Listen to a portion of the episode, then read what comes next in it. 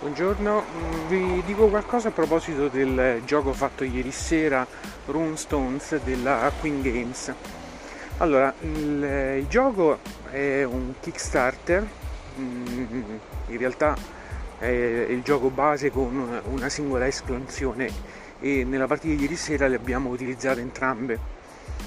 È fondamentalmente un deck building e mm, diciamo che l'ambientazione è molto evocativa, ogni giocatore rappresenta un druido che deve cercare attraverso le sue magie, attraverso delle evocazioni di potenziare fondamentalmente il suo mazzo, i suoi poteri per poter acquisire delle gemme, forgiare degli artefatti e quindi diventare il mago più potente, quindi facendo dei punti.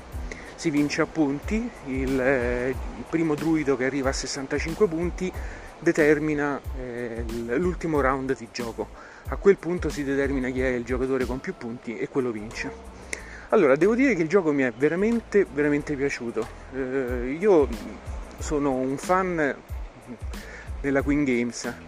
Diciamo che questa, questa casa editrice ha una brutta fama, nel senso che è partita eh, con giochi molto family e quindi dai giocatori tedesconi non è molto apprezzata perché il target è sempre stato familiare.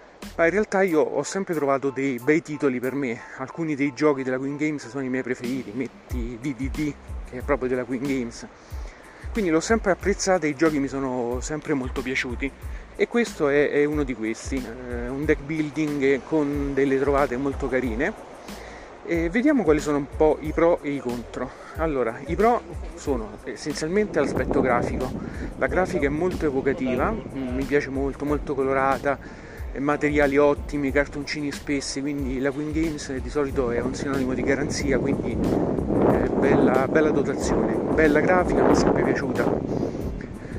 Altra cosa è che eh, si percepisce durante il gioco un effettivo senso di crescita, nel, perché i giocatori partono con un mazzo base che debbono potenziare, quindi acquisire altre carte, carte sempre più potenti e quindi nel corso della partita si avverte eh, moltissimo la, il potenziamento, la crescita, dalle quattro cose che tu vuoi fare all'inizio del gioco con un mazzo schifoso a un mazzo potentissimo che nel corso del gioco tu ti riesci a creare alla fine della partita, dove puoi praticamente fare un sacco di cose. Quindi questo senso di crescita è molto presente, molto avvertito e, e molto apprezzato da parte mia.